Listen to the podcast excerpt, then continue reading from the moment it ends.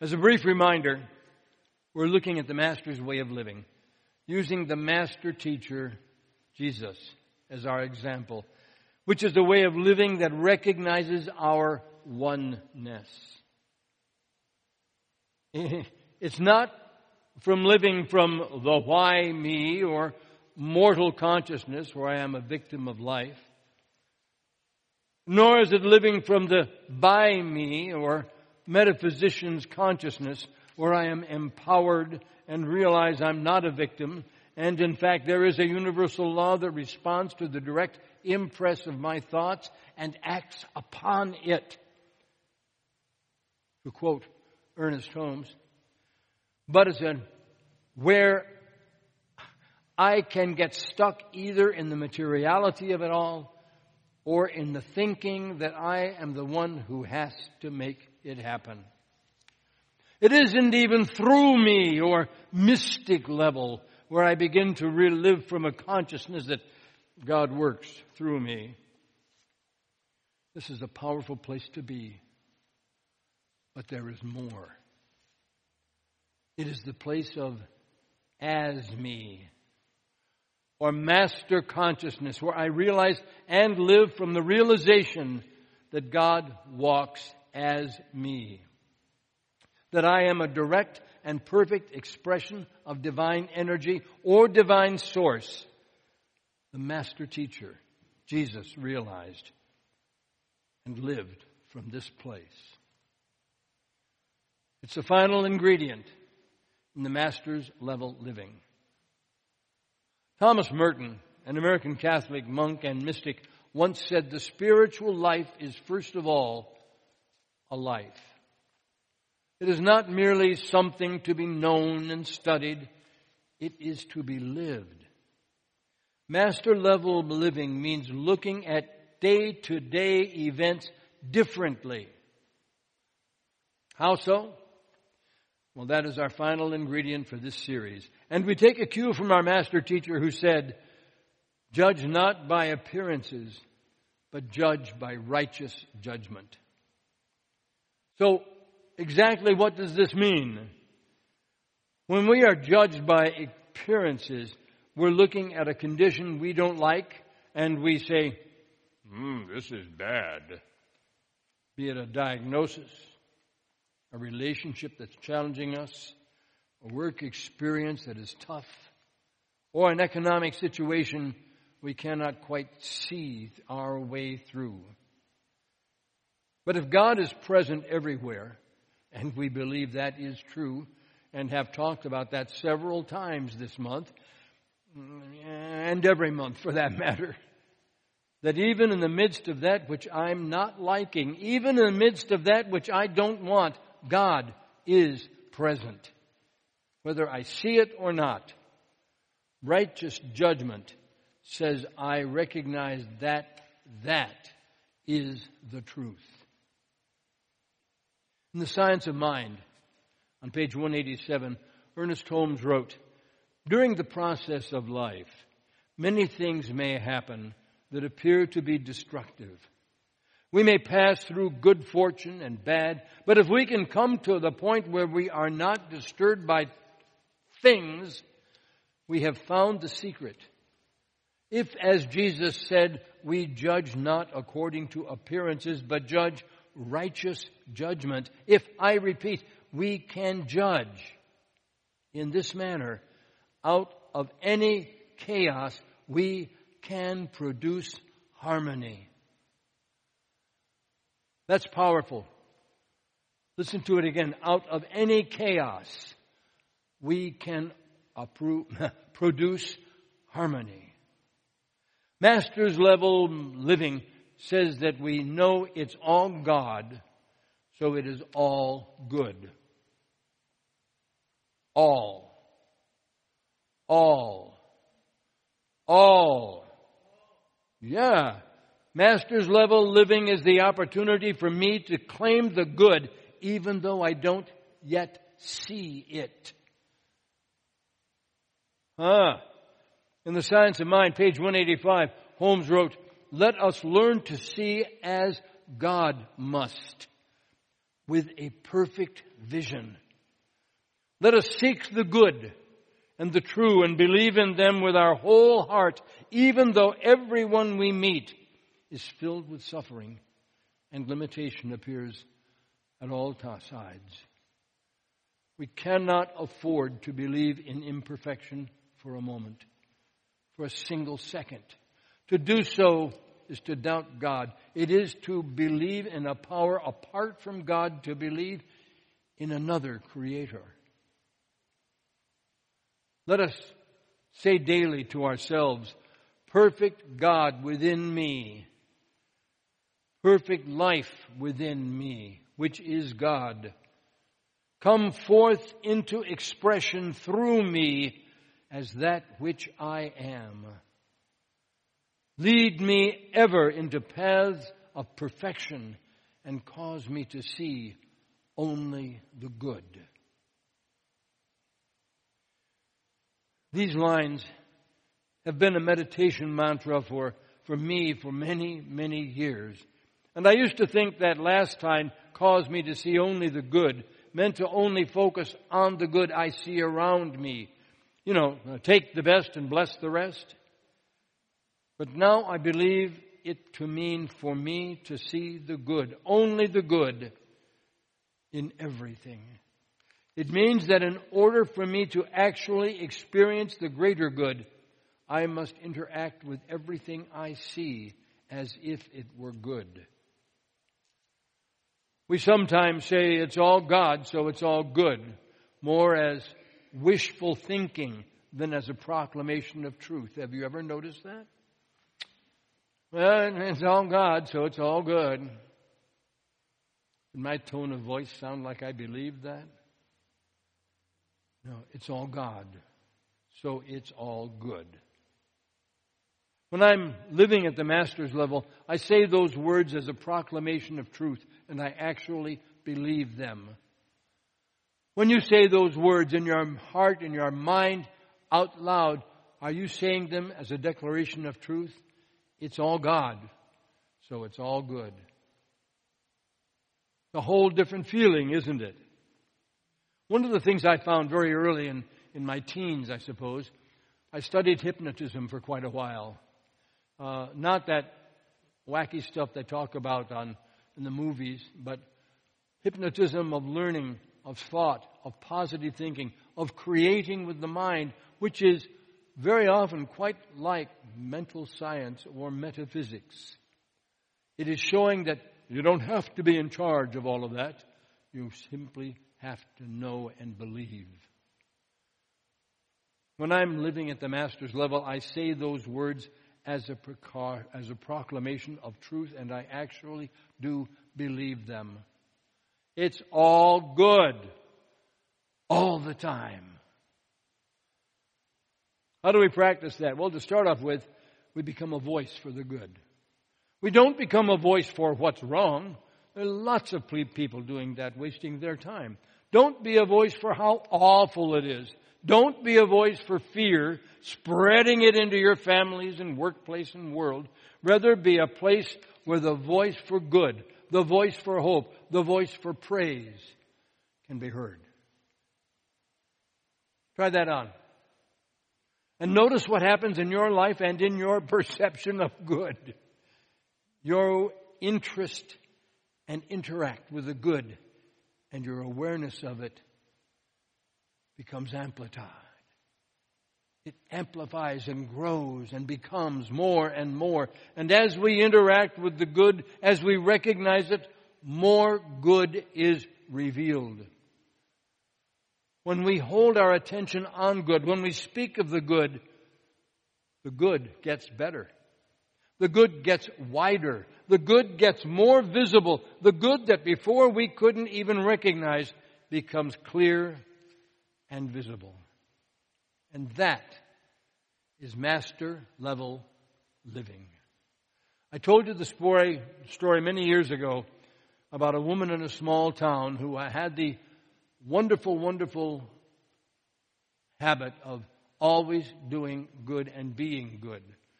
Everyone said she couldn't say anything negative. She could only quote the positive.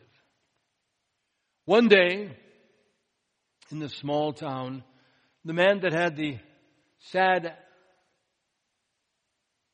title of the town drunk died. And when they had the funeral, this lady came to the funeral. And everyone else in the town was looking to see what she could say about this drunk. This man who always had time for booze and parties, but not much for helping others. This guy who never went to church, that had a, a little criminal record. What could she possibly say about him? When they were leaving the gravesite, people sidled up to him, and as he le- she left, she was heard to say, Well, he always whistled well. Can you do that? Can you find something good about everyone? Something good about your life? Something good about what is happening now? Remember what I said. When you speak of the good, the good gets greater. The good gets wider. The good gets more visible. The good that before we couldn't even recognize becomes clear and visible in master's level living. So now we take this final ingredient, combine it with all we've discussed this month, which will be our exam in just a moment, and then move to the fifth level of evolution. Remember the four before are why me, the mortal level, by me, metaphysical level, as the metaphysician which you are, through me, the mystic level that happens beyond you and around you, as me, realizing your mastership of these brilliant principles. And we thought that was it. But it isn't. There's another one, and that is beyond me. No, I don't mean beyond me as in, I don't know, it's beyond me, as in, it's about more than me. We're going to call it the messenger. One who chooses not to keep their brilliance, their gifts, their insights, their spiritual depths and wisdom, their abundance, their love to themselves, but desire in a completely and totally unselfish, unconditional way to give it to the world. And isn't that a true recognition of oneness. Through Seva, or sacred service, we reenact the loving givingness of God and therefore touch on our own divine nature. In The Art of Being, Dennis Merritt Jones wrote on page 52 Make no mistake about it. Service is not something you only do in your spare time. Every person in your life is there as an opportunity for you to remember why you have come to earth. Think about that. Every person in your life is there as an opportunity for you to remember why you have come to earth. I wish I'd read this when I was in my single digits still, because I had several times when people would pass on or conflict where I could use that information. Everything that happened there was for me. Every person, every event, every circumstance I encountered offered me a gift. Yet another chance to love, to serve, and to remember to love. That's why you are here. I love this note from the notes from the universe. It is no accident that when you look closely into the eyes of another, the very first thing you see is yourself. That when you hold their hand, you can feel your own warmth. And that when you give of yourself, you give to yourself. Because Quite simply, both you and they are me. So let's get it started. Uh huh. The universe. And that is our fifth evolution stage, going beyond me to be the messenger of love, of light, and truth. And now, for those who have successfully completed your Master's in Spirituality program, congratulations. We honor your dedication and commitment, and we have a graduation ceremony. If you haven't been here every Sunday, or if you have been here every Sunday, you can honestly say you have done the assignments each week. You may please stand and receive your diploma.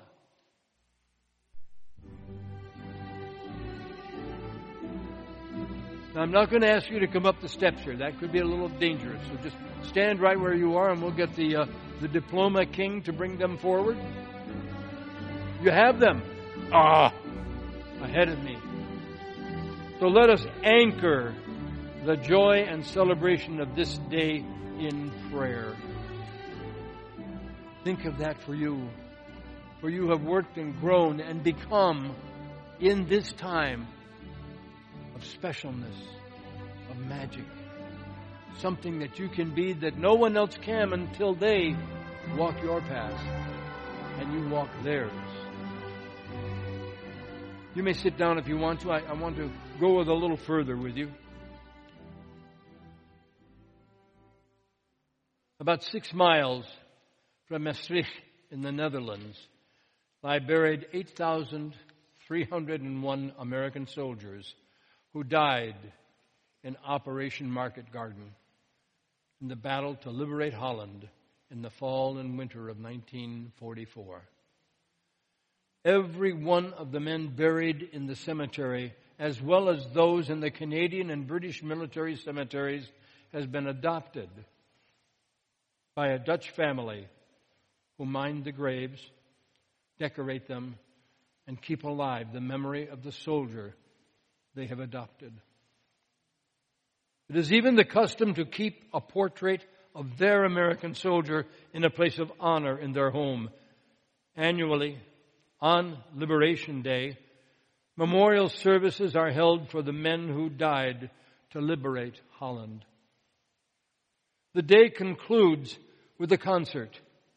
The fa- concert piece is always Il Silenzio, a memorial piece commissioned by the Dutch and first played in 1965 on the 20th anniversary of Holland's liberation.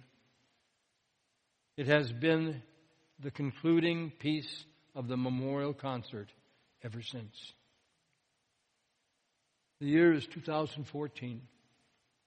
The soloist is a 13 year old Dutch girl, Melissa Venema, backed by Andre Rieu and his orchestra, the Royal Orchestra of the Netherlands.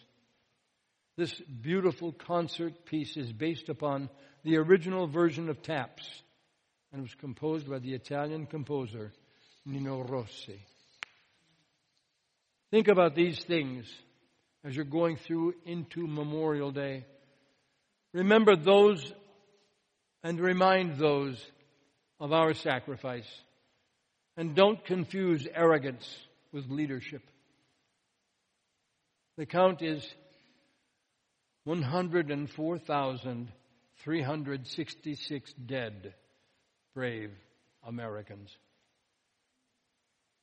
And we have to watch others apologize to Europe and the Middle East that our country is arrogant.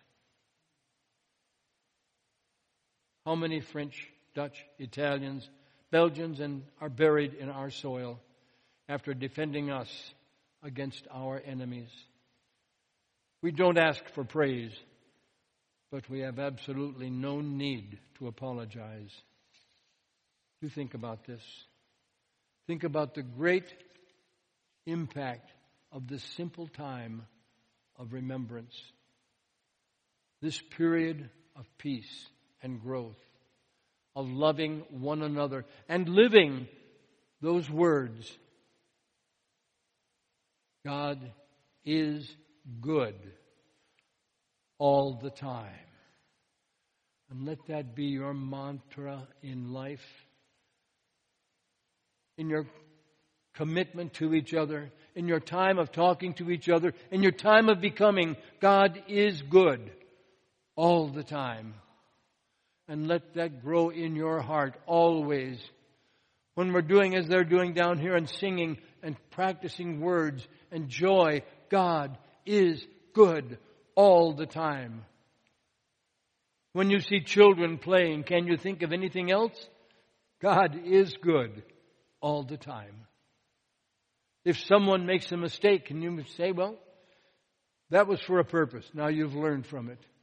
God is good all the time. Let yourself be that joy, that love, that peace that is ours as we say, and so it is.